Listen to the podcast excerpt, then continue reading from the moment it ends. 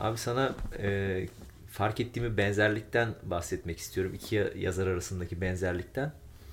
İşte e, dün Kafka'nın dön- dönüşümünü bitirdim. Bugün de Stephen Zweig'ın e, Olağanüstü Bir Gecesini okuyorum. O da bitmek üzere. Ve bugün işte Olağanüstü Bir Gece'de bir paragrafı okurken böyle çok şaşırtan bir şey oldu beni. Aslında hani hem Kafka'nın hem Zweig'ın ne kadar farklı iki tabakadan olmasına rağmen aynı e, sorunları yaşayan karakterleri ele aldığını veya kendilerini yansıttığını fark ettim. Yani bu beni aşırı şaşırttı. Kafka biraz da işçi sınıfında hani daha böyle e, daha çok üstün ezilen üstünden e, para kazanılan bir işçi. E, Zweig'ın anlattığı karakter de e, subay, burjuva sınıfından ama ikisinin de işte hikayenin bir yerinde toplumsal normlara karşı gelip e, oradan çıkmak istediklerini ve orada karşılaştıkları e, çatışmaları anlatıyor. Bu beni aşırı şaşırttı. Ve sonra şeyi düşündüm. Yani bilmem kaç sene önce yani insanlar hala bu çatışmaları yaşarken işte hala bizim de veya işte şu anki sanatçıların da aynı şeyi dile getirmeye çalışması böyle hiç bitmeyen bir savaşmış gibi hissettirdi yani. İnsanın toplumla olan savaşı. Kendimizi bir sınıfa sokma savaşı mı denir? İlla Ya bir, oradan illa bir yere çıkması- sok, sokmaya çalışıyoruz ya kendimizi. Yani işte yani burada çıkmaya çalışıyor karakterler. İkisi de o Zweig'ın karakteri, karakteri, subay olan karakteri Burjuva sınıfından çıkmaya çalışıyor. Ee, Kafka'nın karakteri de Gregor Samsa da ailesini ve e, patronlarının altında ezilmekten, o kölelikten çıkmaya çalışıyor. Yani insanlar aslında hani bu insanların biraz daha topluma karşı olduğu gibi bir algı yarattı bende yani. Bilmiyorum bende de aynı benzer düşünceler var yani. Güzel, değişik bir başlangıç oldu. Çok değişik ya. Ben de bilmiyorum işte daha önce buradan bahsetmiştim. İlk yaptım yani iki öykü yazdım şu ana kadar. İlkinin filmini çektik yani bunu benzer şeyler anlatmaya çalışmıştım. Şu an bunları okuyunca süper şaşırdım yani nutkum tutuldu. İnsana güzel perspektif katıyor. Evet. Bir de hani böyle yalnız hissetmedim yani bir an için kendimi dedim. Bir 400 yıl önce de aynı sorunları dile getiriyormuş bu insanlar. Mutlu etti biraz da beni. Doğamızda var herhalde. Evet. Ama aslında böyle düşününce, yalnız olmadığımızı fark edince de kendimizi bir gruba sokuyormuş gibi hisse- Evet. hissedebiliyor insan. Süper bir çelişki. Yani bu, bu gruptan değilim, şu gruptan değilim ama benim gibi hisseden ba- başka insanlar da var. Onların grubundanım. Aslında Evet. yine bir şeyin içine sokuyoruz kendimizi. Evet. İçgüdümüzde var herhalde ya. Ama sanırım burada ayıran şey yüzeysellik ikisinde de. Yüzeysel oluş ayırıyor. Hani duygularını veya istediğin şey, sevdiğin şeyleri, e, merak ettiğin şeyleri bir kenara bırakıp o kemikleşme ve sıradanlaşma, çarkın belli parçaları olma olayı burada işi ayırıyor. Bu şimdi karakterler veya işte biz hani küçük bir grupsak bile burada biz biraz da onların tersine e, olağan dışına doğru çıkmaya çalışıyoruz. Hani sistemin dışına doğru çıkmaya çalışıyoruz. Biraz daha mutlu olabileceğimiz yere belki ulaşmaya çalışıyoruz.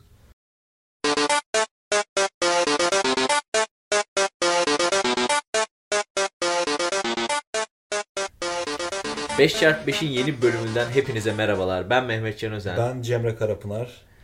Bugün Range of Motion konuşacağız. Bodybuilder'ların çok kafasının karışık olduğu bir konu. Navler, hareket alanı. evet hareket alanı. Bunun büyümeye etkisi, birazcık kuvvete etkisi. Evet. e, egzersizlerde nasıl manipüle edilir, e, nedir? Onlardan konuşacağız.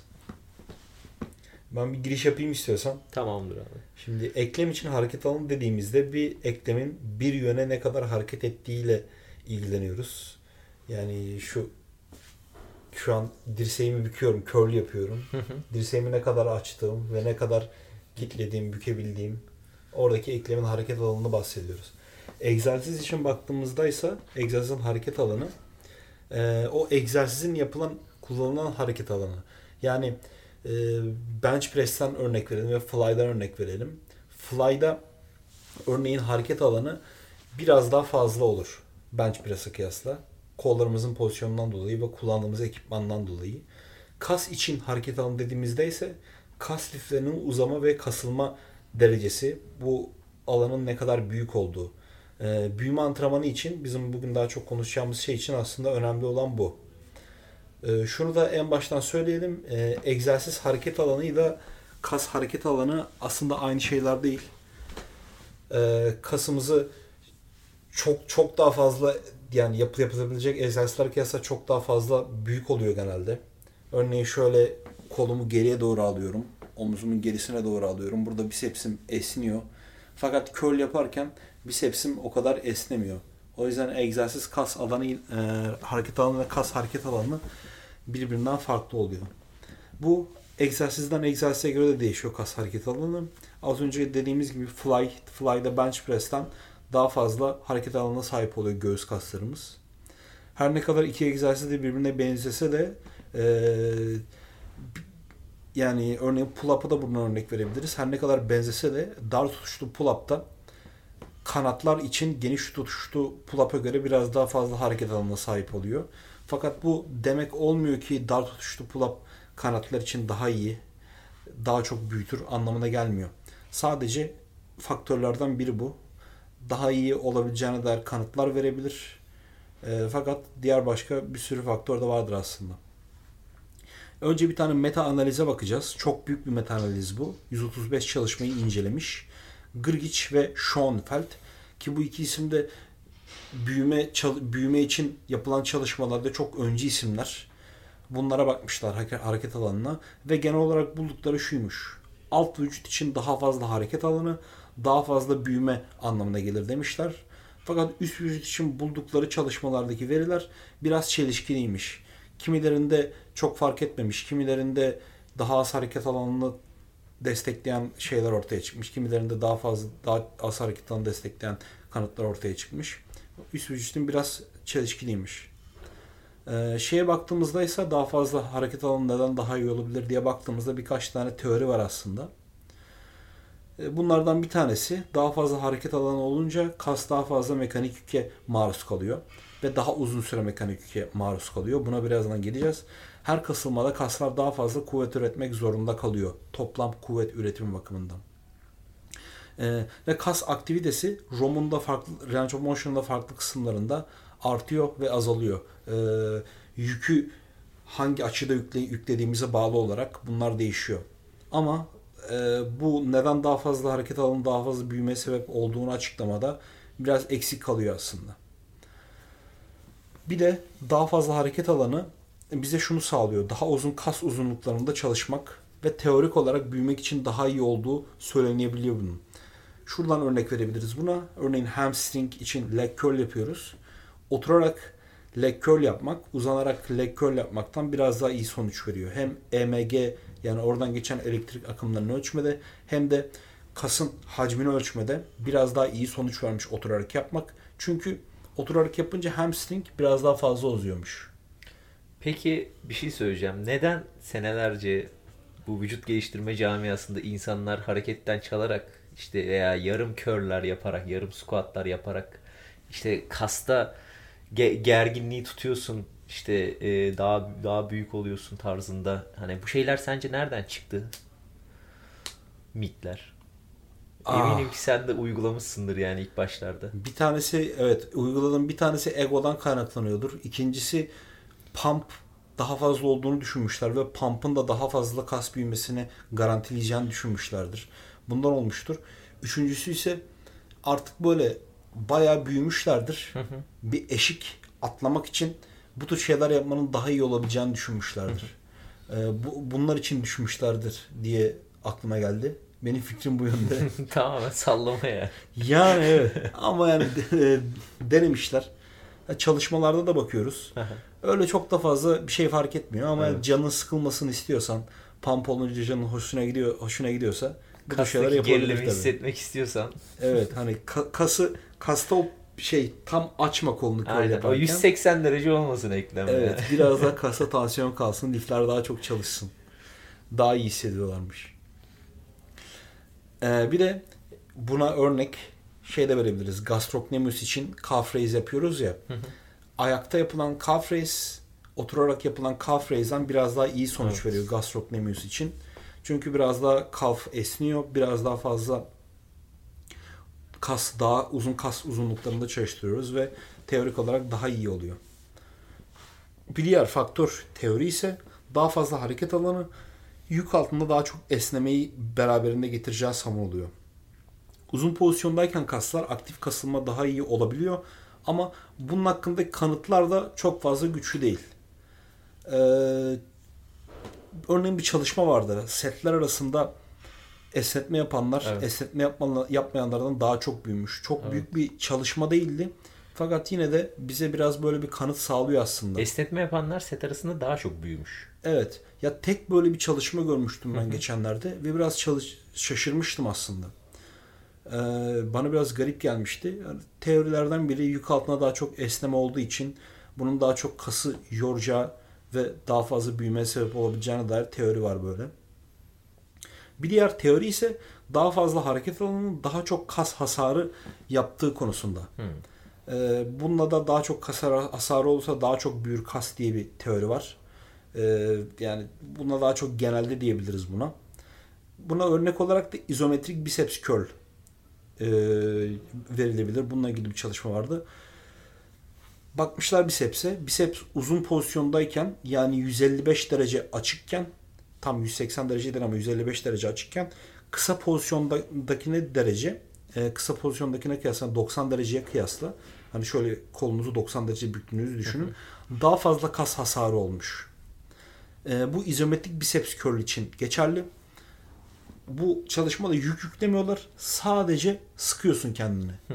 Ve daha çok kas hasarı olmuş kolunuz daha açıkken. E, bu da direkt daha fazla büyüme demek değil.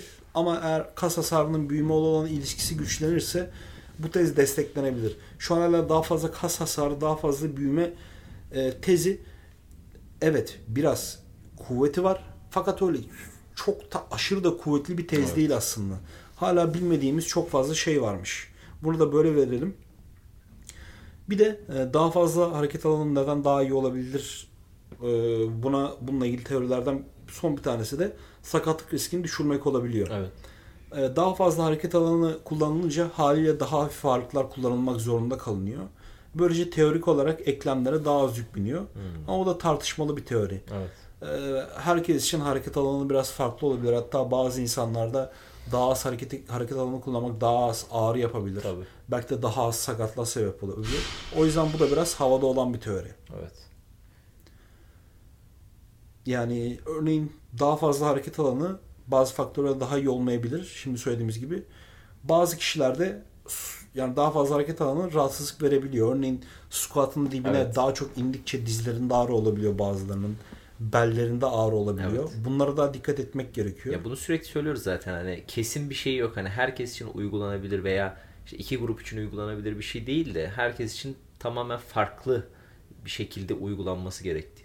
Evet. Yani kişiselleştirilme Evet. bunda ne önemli? Antrenman geçmişi, sakatlık geçmişi, tendonların, bağların toleransı, ağrı hissi, kişiler arası farklar, anatomik faktörler, genetik faktörler. Bunda kesinlikle etkili. E, Bu yüzden hareket alanını herkes iyi seçmeli. Daha fazla hareket alanı her zaman daha iyidir diye söyleyemeyiz. Ama benim şu an biraz da taraflı bir görüşüm olabilir. Eskiden bu konuda daha da taraflıydım. Bir egzersizde daha fazla hareket alanı her zaman daha iyidir diye düşünürdüm. Fakat sonra kişisel gözlemlerimden biraz gördüm. Tamam bir e, kişisel gözlemlerim buna bir kanıt olarak sunamam. Çalışmalarda gördüklerimden daha çok etkilendim ve gördüm ki aslında daha fazla hareket alanı daha fazla e, daha iyi sonuç anlamına gelmeyebiliyor. Hem kısa vadede hem de uzun vadede büyüme için. Ee, yani düşünsene dizin dizinin ağrıdığı bir squat pozisyonuna geliyorsun. Örneğin S squat yapıyorsun ve bunu sürekli yapıyorsun. Ee, ağrı var. Diyelim ki orada teorik olarak sakatlık da var. Bunun da üzerine gidiyorsun. Yük, iyileşebileceğinden daha fazla yüklüyorsun ve uzun vadede zaten kısa vadede etkiliyor. Uzun vadede de seni daha kötü etkiliyor. Evet. Ee, bunun nasıl bir yararı olabilir ki sana? Doğru.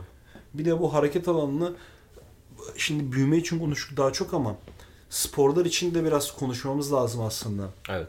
Her spor için her hareket alanını yapmak bir egzersizde Ne kadar çok da mantıklı. mantıklı olmayabilir. Ee, ben yine eskiden yanıldığım şeylerden biriydi bu.